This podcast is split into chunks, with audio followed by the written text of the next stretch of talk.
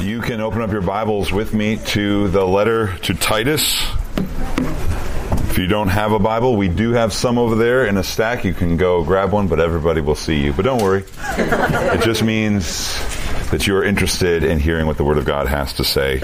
You just forgot your Bible. That's all it means. Uh, we're going to be in Titus chapter 2. We've been working our way as, as you've probably recognized through the letter of Titus. We are looking in Titus, Titus chapter 2 of lives that are evidence that God's grace is upon it, and also lives that are evidence uh, of God's influence in the world. Lives that are evidence of God's grace and lives that are used as influence in God's grace and for God's grace. We're going to start in, in verse 1.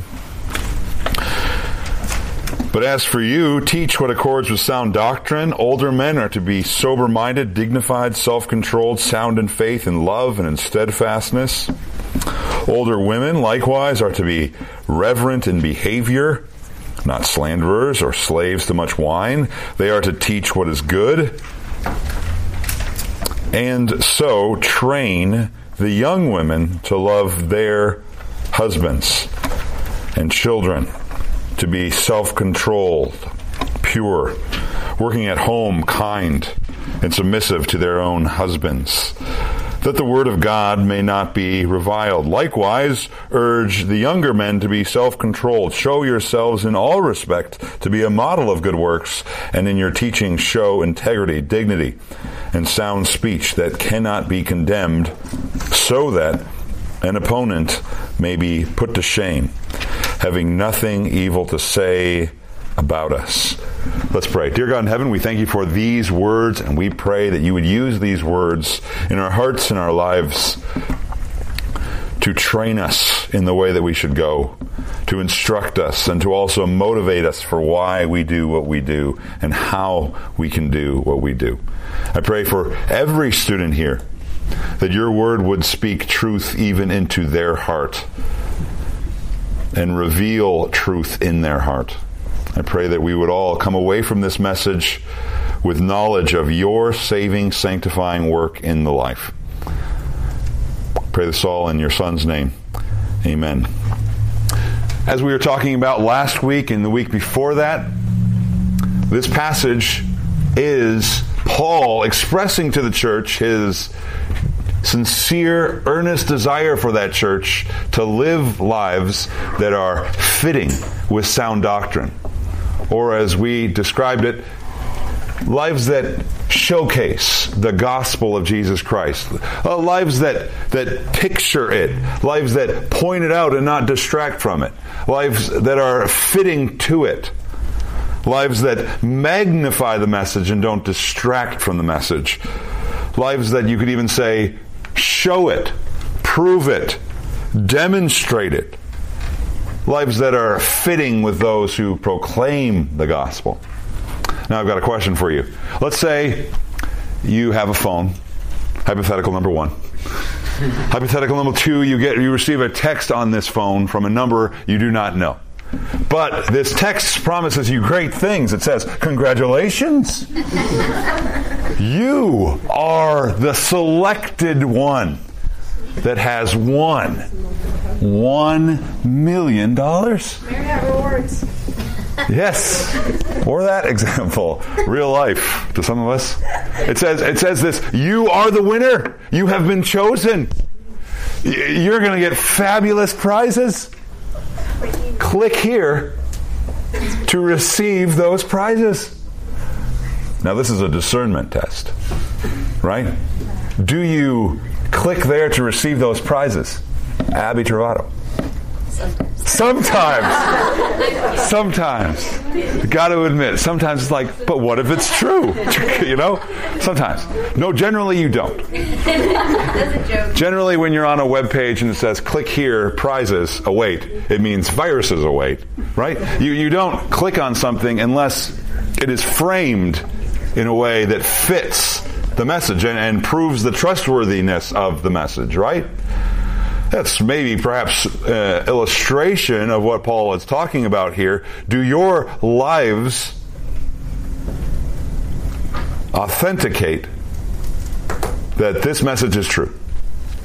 Do, do your lives show that this is the real thing? This gospel message is true, and you need to listen to it. Do your lives provide a compelling frame around the gospel that people see and are and are convicted by? Does your life proclaim the gospel? Once again, remember, uh, lifestyle evangelism is not what we're talking about. We're not we're not saying here, hey, preach the gospel with your lives. People will be so compelled by your living that they'll come up to you without any knowledge of what you believe and say, "Do you know the Jesus Christ man?" It's probably not going to happen that way. We're saying preach the gospel clearly and live a life that is fitting with the very message that you proclaim. Otherwise, your life will distract, take away. It will, it will, it will give hearts that are looking for an excuse not to listen to you a reason not to live, li- listen to you, won't it?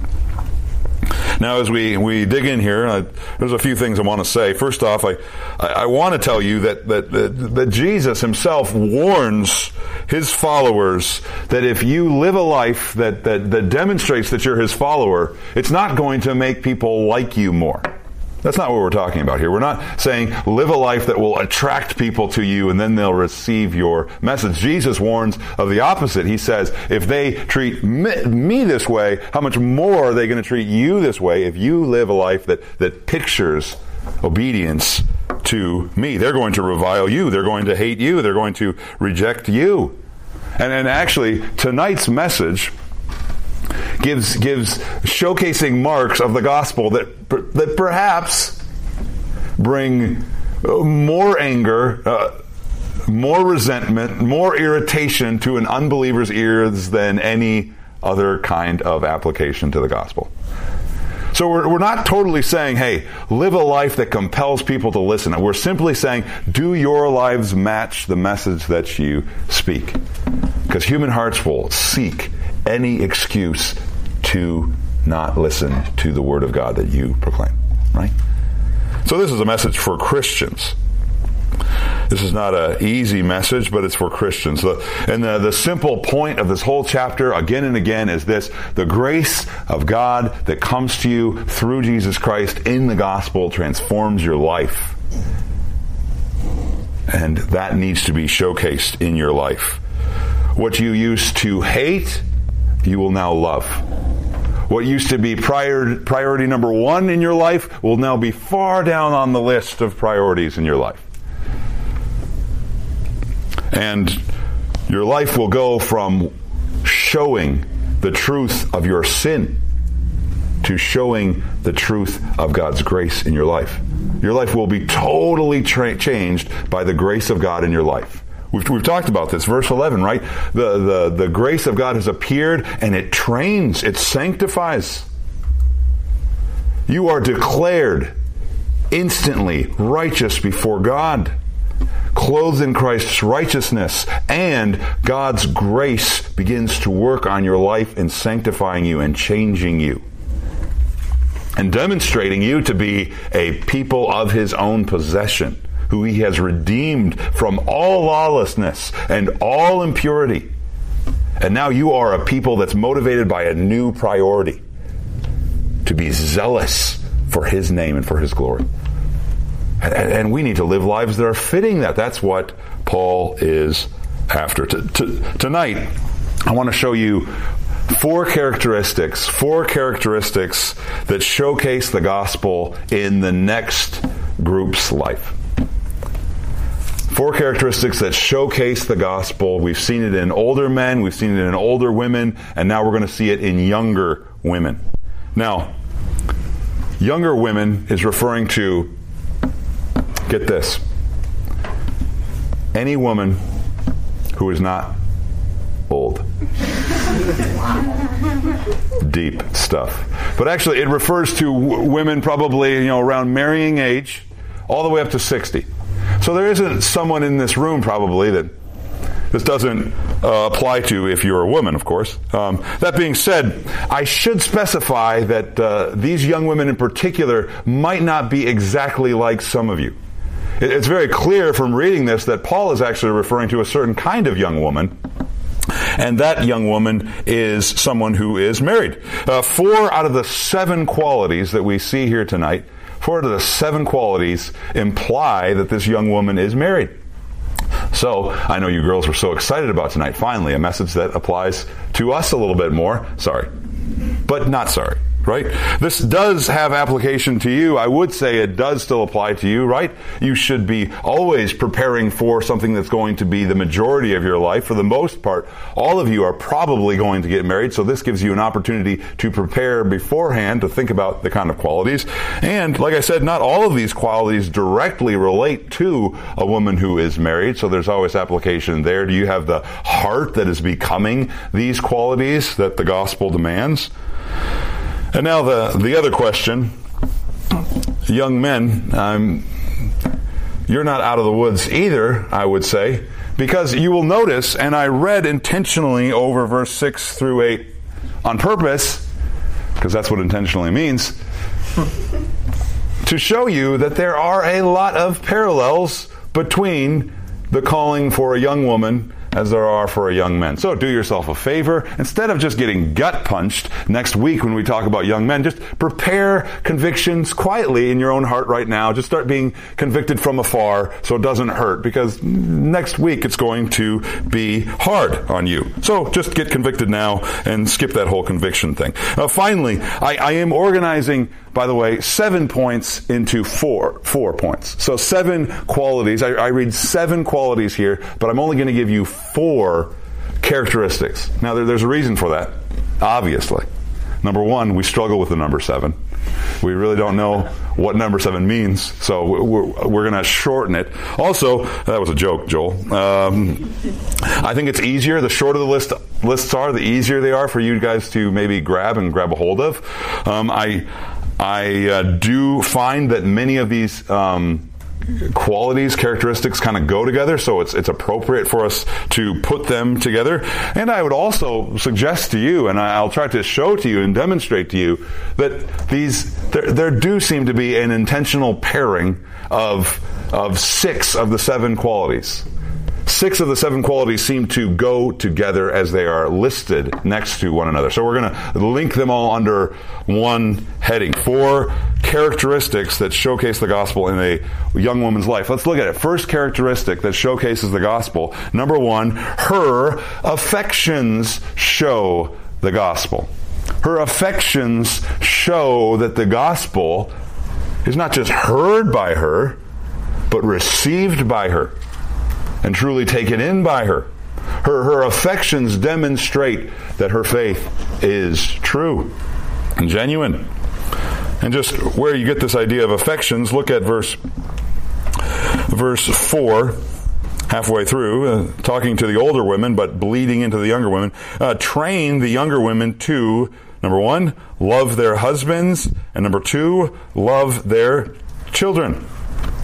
Uh, basically, to, to kind of zoom it out, she is known by the fact that she has affection or love for the people in her immediate circles. This, notice, is not saying she is known for dealing with, enduring, suffering through people in her immediate circles. No, no, she is known for loving the people in her immediate circle. That's what she's known for. She's characterized by. She loves them. Now, there's two Greek nouns here. They're not actually verbs. We don't have the verb love here. It's just words. Paul likes to use these things called compound compound words. That's kind of like two Greek words combined into one to make one word, and it's just one noun. Like I would say, uh, uh, a man or or uh, someone like that. There's two Greek words here. The the verb is is not the loving thing. It's just one little noun.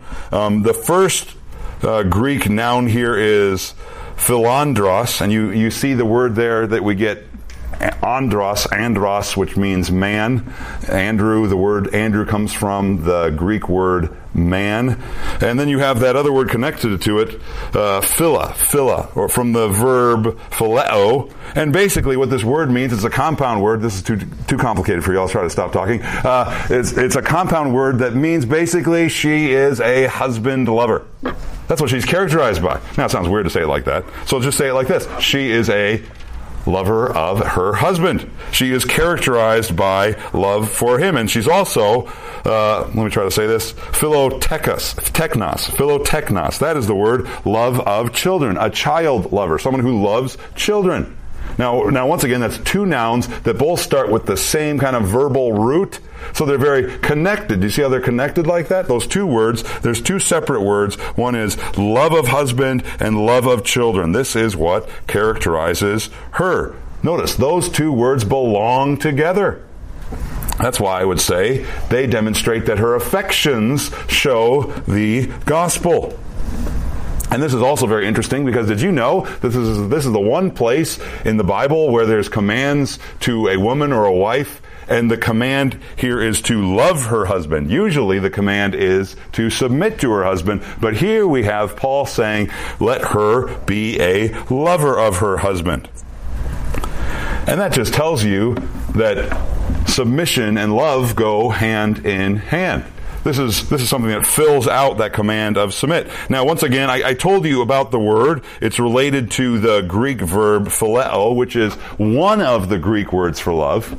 It is a very interesting word to choose because normally in these kinds of concepts we see another Greek word used, and that's agape or agapeo or however you want to say it. And, and that word is, is more of the long suffering, sacrificial kind of love. But this word is usually something that we associate in more of a negative sense. This literally means she has affection for her husband. She has affection feeling for her children. That's not always what we see the gospel demonstrating, but here it does. It shows that. Or you could say it this way she has an affectionate love for the people in her circles because her life is first and foremost sacrificially, intentionally choosing to love those people. Her life is a demonstration of an agape kind of love, and it results in an affection for the very objects that she is choosing to love. Now, we're talking about feelings here. We're talking about being moved towards someone. That is not a natural thing. You, you don't naturally move towards the people in your circle, especially when they are difficult to live with, with this kind of love. That means this must be a supernatural kind of activity. This is the result of deliberate, intentional, active behavior on this woman's part. Or you could say it this way she has trained her affections through consistent, repeated, deliberate actions of good towards those objects. And you know, after day after day, after month after month, she has grown in an affection for those people. Notice, notice, this is the result not of the way she naturally feels in the morning, not of how she naturally is by nature. This is the result of, what's the context? An older woman coming alongside her and helping her and training her in an affectionate love. This is not, oh, he's so cute. This is when he is not so cute, deliberately doing good to him despite what he deserves and letting the emotions follow from the actions. That's what this is. And by the way, isn't that exactly the way God has loved you? Not because you were lovely, but because He intentionally, deliberately set His love upon you. And in that context, His affections flow towards you. How can you grow in this way? Now, here I'm talking to all of you. There is not one of you that is excluded from this application? How can I grow in having an affection, not just a, a, dealing with, an endurance, but an actual affection for the people in my life? How can I, how can I demonstrate a softness and a warmness towards them that can only be pointed to as an evidence of the gospel and of God's grace in my life? Well, here's an idea. Make a concerted effort to love tangibly the one in your life who is most difficult for you. Do that tomorrow. Make a concerted effort to love someone tangibly, practically. You could start with prayer for them, and then you could continue with actions of goodness towards them. Make a deliberate attitude to do something that you don't feel like doing and pray that the Lord Jesus Christ gives you an affectionate love for that person, even though you don't even feel like it. You could do this by maybe spending deliberate time with that sibling that you don't like very much, or spending deliberate time with that student that you don't like very much. Deliberate time that's full of prayer and intentionality. Now, don't do it right now, because that would be obvious. You don't like me. but choose your time right. Always keep your door open, ready to engage your sibling when they want to come in invite them to do and join you in doing something that you enjoy and you know they would enjoy. Do intentional, deliberate things that are full of prayer, saying, Lord, help me to have a change of attitude towards this person.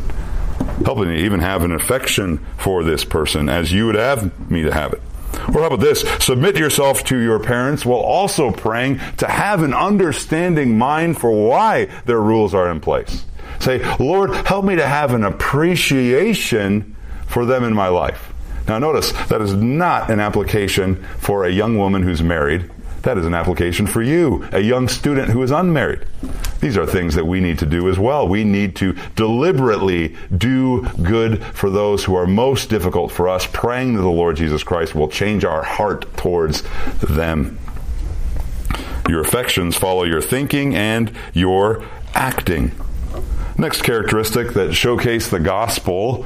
First off, her affections show the gospel. We see that, and she's trained in that.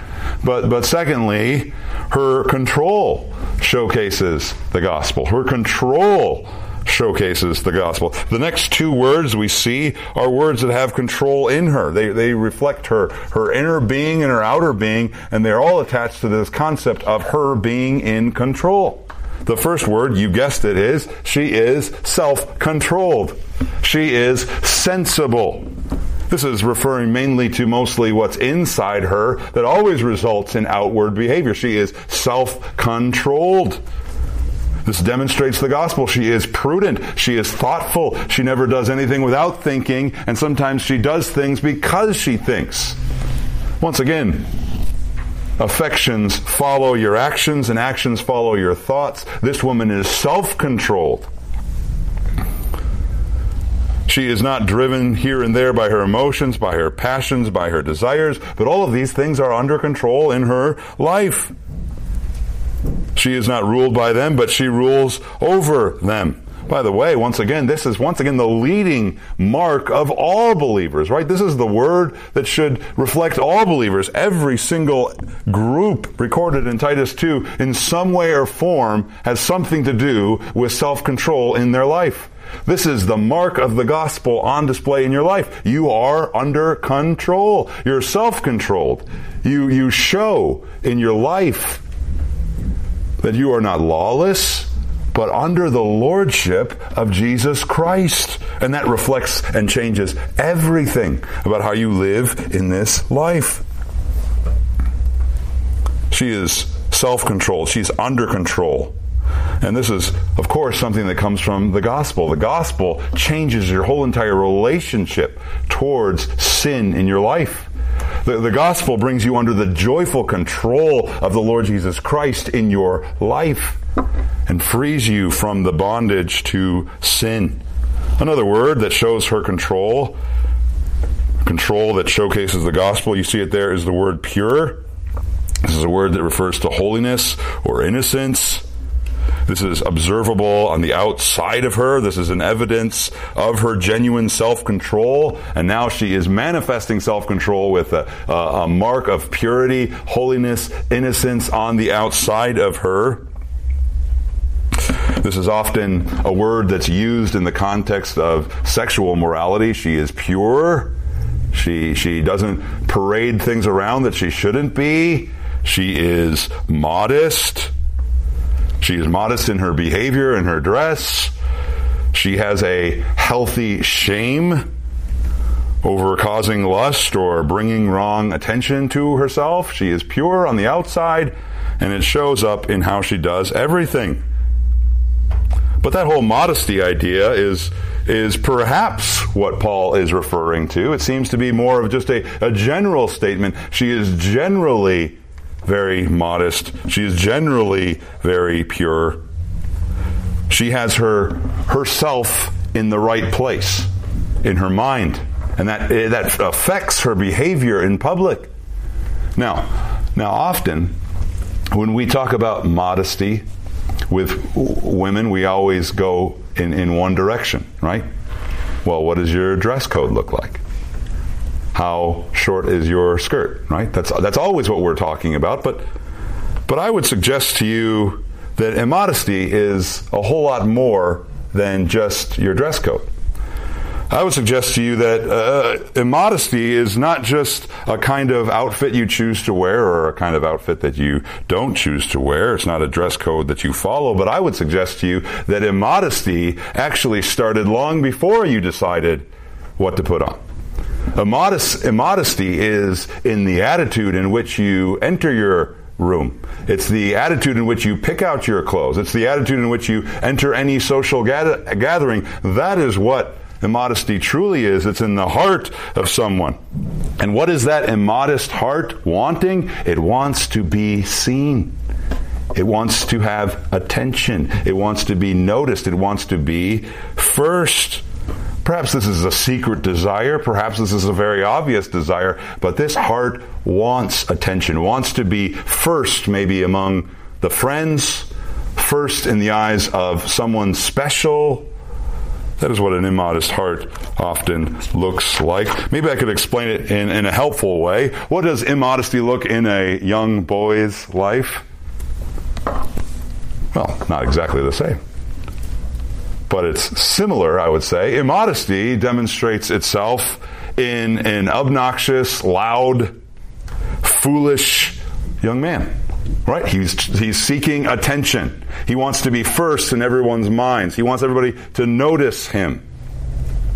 That's immodesty in a young man. He is demonstrating that he perceives himself as someone that deserves the highest attention because he's constantly thinking about himself first, right? Or maybe this would be helpful to explain it. I would say the opposite of immodesty actually isn't shame. You're not immodest because you're so proud of yourself. I would say the opposite of immodesty is actually seen in something else. Uh, for example, if you're so ashamed that you're bound up by what everybody thinks all the time, that is not the opposite of immodesty. That is the same heart that drives someone who is provocative in their immodesty, right? It's the same heart that is seeking total focus on themselves, that can't get over themselves, who is the center of their life. The opposite, the opposite of immodesty, I would say, is what we see here. We see a purity, an innocence, a smallness in their own eyes because God is big in their own eyes, right? One whose attention can be on another, but not for the wrong reason, but for the reason that God has put them here on earth. Notice this young woman is under control, and she's controlled by the Lordship of Christ. His bigness, His greatness is what preoccupies her mind. And that leads to a self controlled life and a pure life a life that's not going out of its way to bring attention to itself when her object is to bring attention to Jesus' life, uh, Jesus himself. She is pure. And the next characteristic,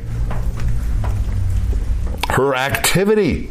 Shows the gospel. Her action, her behavior shows the gospel clearly. And then we see two more words that really do speak of quality and character of her behavior. We see first that she is a worker at home. And I'll remind you of the context here. This is referring primarily to young married women. So if you're not a young married woman, you have to kind of apply this a little bit broadly. And this, once again, is another compound word, joins two words together, work and home. And no, it doesn't mean that she's really, really good at homework. It means she is working at home. She's a worker at home. She is busy at home. Busy char- uh, characterizes her. Diligence at home characterizes her. She, she is characterized by uh, busyness in household tasks. Now, this, this word underlines two things. Uh, first off, it underlines that her priorities are the home as her main occupation. That is where she sees her main occupation is. This is her priority. The home is where she's busy. The home is where she's working. The home is where she sees her, her main job. She may do other things. Paul is definitely not limiting her to always only being at the home, but he is suggesting this is where you see her work. This is where she sets herself. This is where she sees her priority. A, a, Christian woman who is marked by the grace of God has a desire to work from home because she is content and satisfied with the place God has given her for influence in her life that is in her home. God has placed her there. She has an affection that follows this perceived priority in her life. Once again, the home isn't the only place she's at, but it is definitely, noticeably, evidently the place she is primarily at. When you ask her what she does, when you look at her life, it is obvious she is first and foremost a homemaker. But this word also speaks to something else, not just where her priorities lie, but also her diligence as well. She is a worker at home. She doesn't stay home because she's lazy. She doesn't stay home because she's afraid of being on public. She stays home because there is so much good that she sees for God's glory to do there. She's too busy at home. She is too satisfied in her work at home. And notice this, this activity, this busyness at home is balanced by the other word. She is also kind. She is also kind, the word where we get the word good from. She is also kind in her behavior. Uh, when we are speaking of her of her being active, we're saying she gets things done but she also is considerate, kind in how she does it. Or to say it another word, she doesn't stomp over people to get things done. She is connected to people. She is kind and gracious in how she gets things done. So it doesn't matter where you fit on the personality scale. It doesn't matter where your number falls on the Enneagram or anything like that. It doesn't matter who you perceive yourself to be, whether you're more of a doer or a people person. This says the gospel impacts you in both ways. You become a worker and you become kind. You become both productive and relational. That's how the gospel shapes. But how? How does it do this? I submit to you that the final characteristic here, quality that shows the gospel is key, is essential, is foundational. If you weren't listening to anything else, listen to this one. This is how she does this. This is why she does this. This is why she's okay with being like this, because of this final characteristic. Are you ready? It's not what you think it is. I know what you guys probably thinking. It's not her submissiveness. Although it's related to that, I would submit to you a better word. The first, the final for, fundamental characteristic that showcases the gospel, number four, is her humility. Her humility shows the gospel. And this is where all of this other action and behavior flows out of. And, and just to to tell you something, Paul is definitely making an emphasis here of this final word. It, it, falls out of the, the pattern of noun, noun, noun that he's been setting that are connected to one another. And this word is a verbal noun. It, it brings out this, this sense of continual, characteristic activity. She is characterized by this.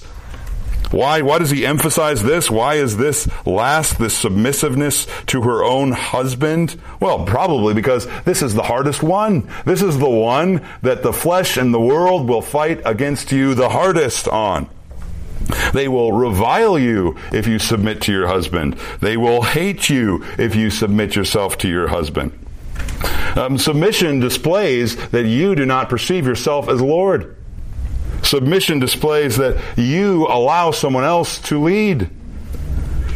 Submission says, I, am going to follow someone else and not my own will.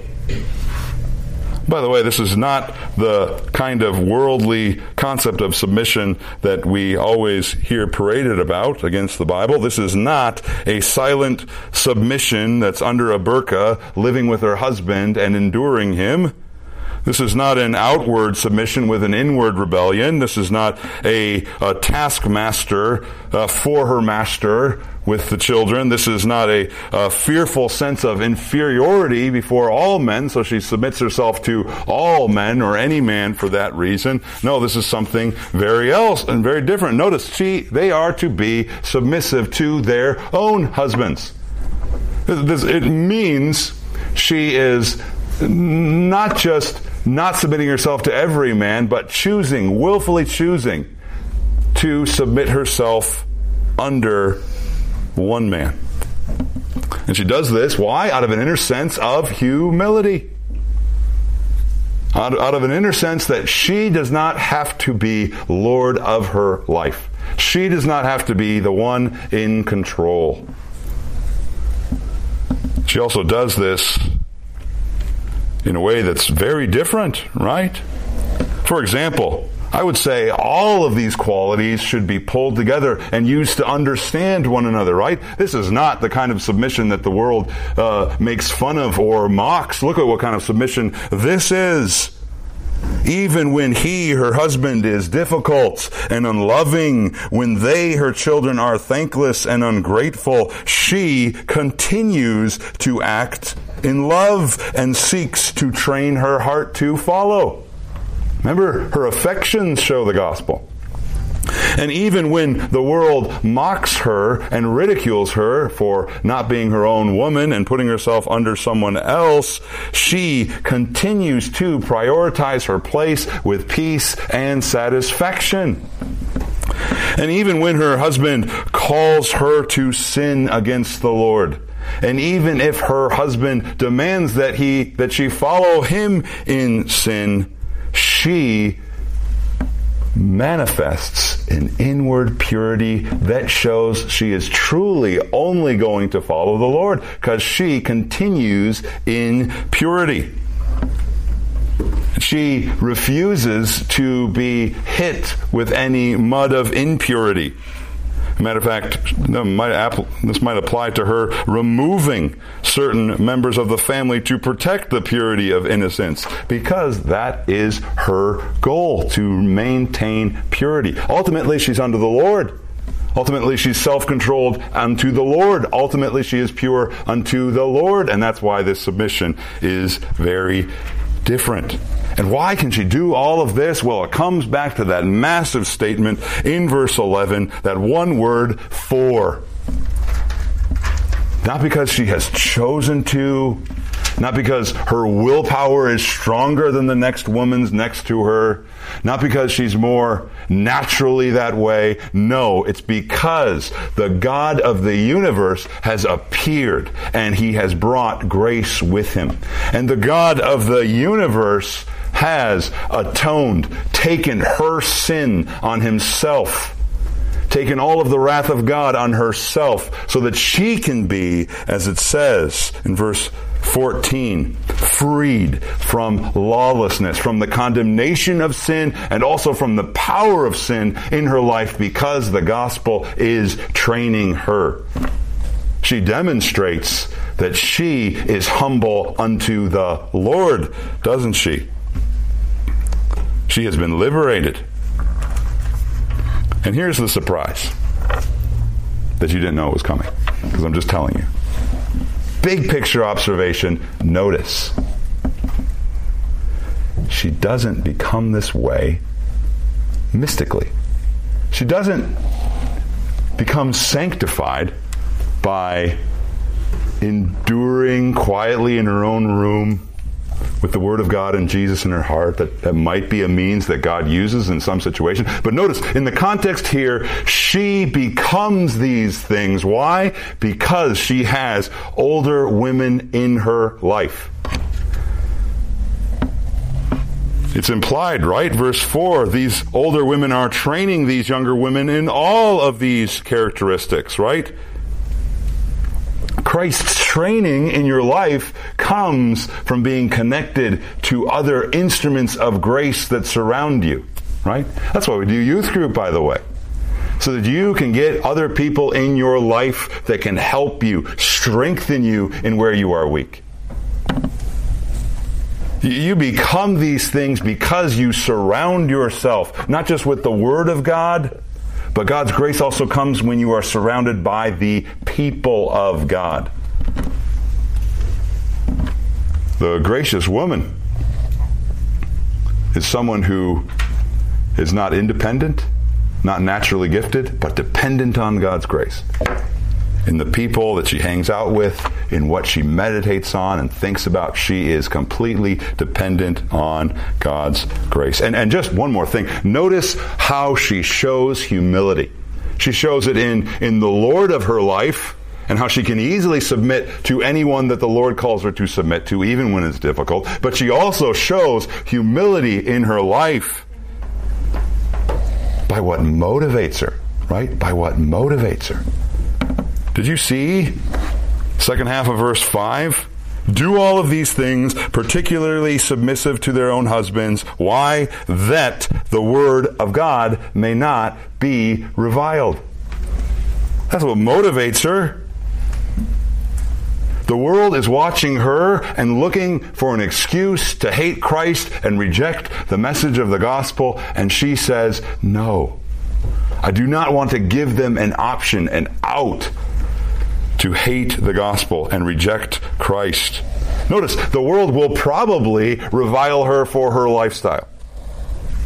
But she doesn't care about how the world treats her.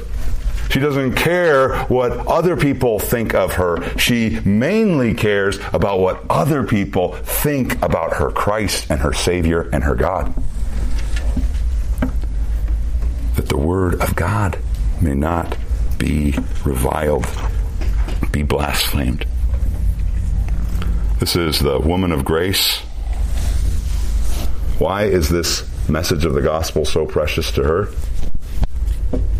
Well, it's because God Himself, in the person of Jesus Christ, submitted Himself to a shameful death to bear the wrath of her sins. And because the God of the universe has chosen her to redeem and liberate from lawlessness so that she could be a person of his own possession. And because that same God of grace is returning and she looks forward to his coming with all of her heart and all of her affections because she is no longer an enemy but a daughter. Let's pray. Dear God in heaven, thank you for this day. Thank you for this word that we get to study and read, and I pray that we would have humble hearts and even how we listen and how we apply it. We pray all this in Jesus' name. Amen.